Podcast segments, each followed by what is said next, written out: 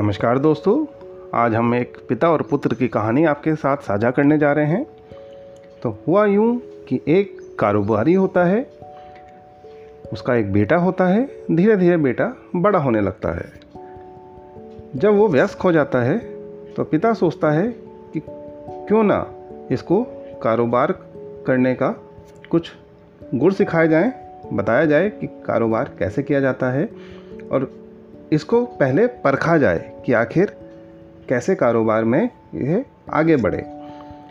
अब क्योंकि कारोबारी का बेटा है तो खून में ही कहीं ना कहीं कारोबारी भरा हुआ है। तो यहाँ पर पिता क्या करता है, एक वस्त्र देता है, एक कपड़े का टुकड़ा देता है बेटे को और पूछता है कि बेटा इसकी क्या कीमत होगी। तो उसका बेटा बोलता है कि पिताजी, ये लगभग सौ रुपये के आसपास का होना चाहिए। तो उसके पिताजी किसको कहते हैं कि बेटा, तुम्हें ये कपड़ा लेके बाज़ार जाना है और इसे दुगने दाम, यानी दो सौ रुपये में बेच कर आना है। कैसे बेचना है, क्या करना है, वो तुम जानो। तो उसका बेटा जब देखता है कपड़े को तो देखता है, महसूस करता है कि काफ़ी गंदा है, मैला हो रहा है। तो वो क्या करता है, उस कपड़े को अच्छे से धोता है, साफ़ करता है, इस्त्री करता है। और पूरा चमका करके उसको मार्केट लेके जाता है, बाज़ार लेके जाता है और पूरे दिन भर की मशक्क़त करने के बाद एक उसको व्यक्ति मिलता है जो उससे वो कपड़ा दो सौ रुपये में ख़रीद लेता है। बेटा वापस आता है, पिताजी को पूरा वाक्य सुनाता है और दो सौ रुपये उनके हाथ पे रख देता है।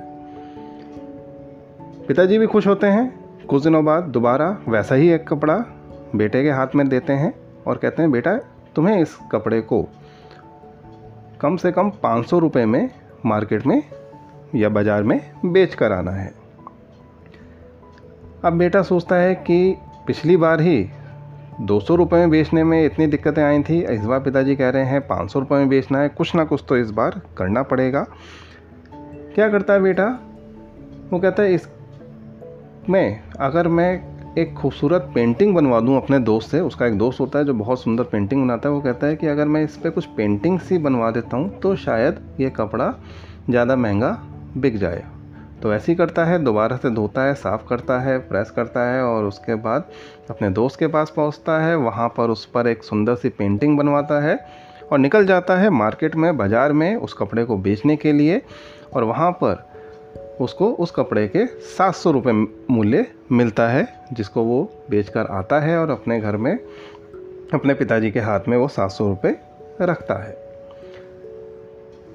कुछ दिनों के उपरांत पिताजी दोबारा एक और कपड़ा उसके हाथ में वैसे सही रखते हैं और कहते हैं कि, बेटा, इस बार तुम्हें कम से कम इस कपड़े को पाँच हज़ार रुपये का बेच करके आना है।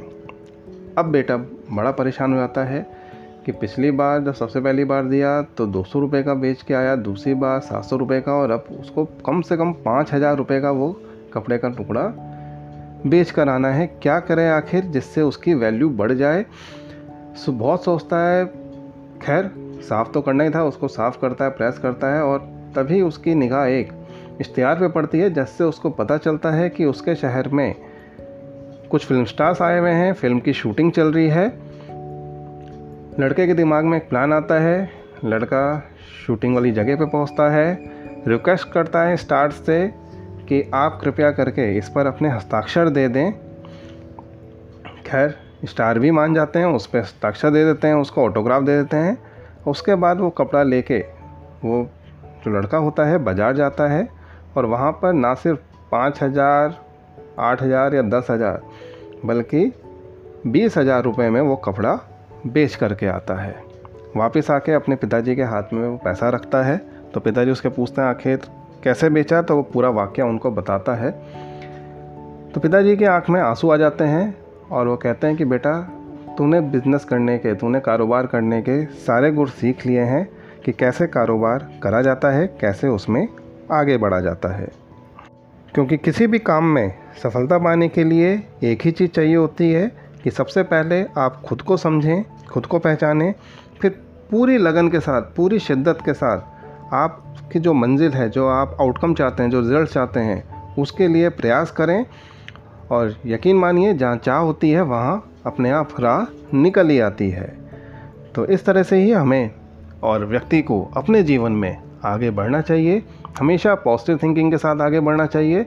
यकीन मानिए, अगर आपकी चाह पूरी शिद्दत से आपने कोई चीज़ चाह रहे हैं, अच्छी है, सकारात्मक है तो निश्चित रूप से आपको अपने जीवन में सफलता ज़रूर मिलेगी।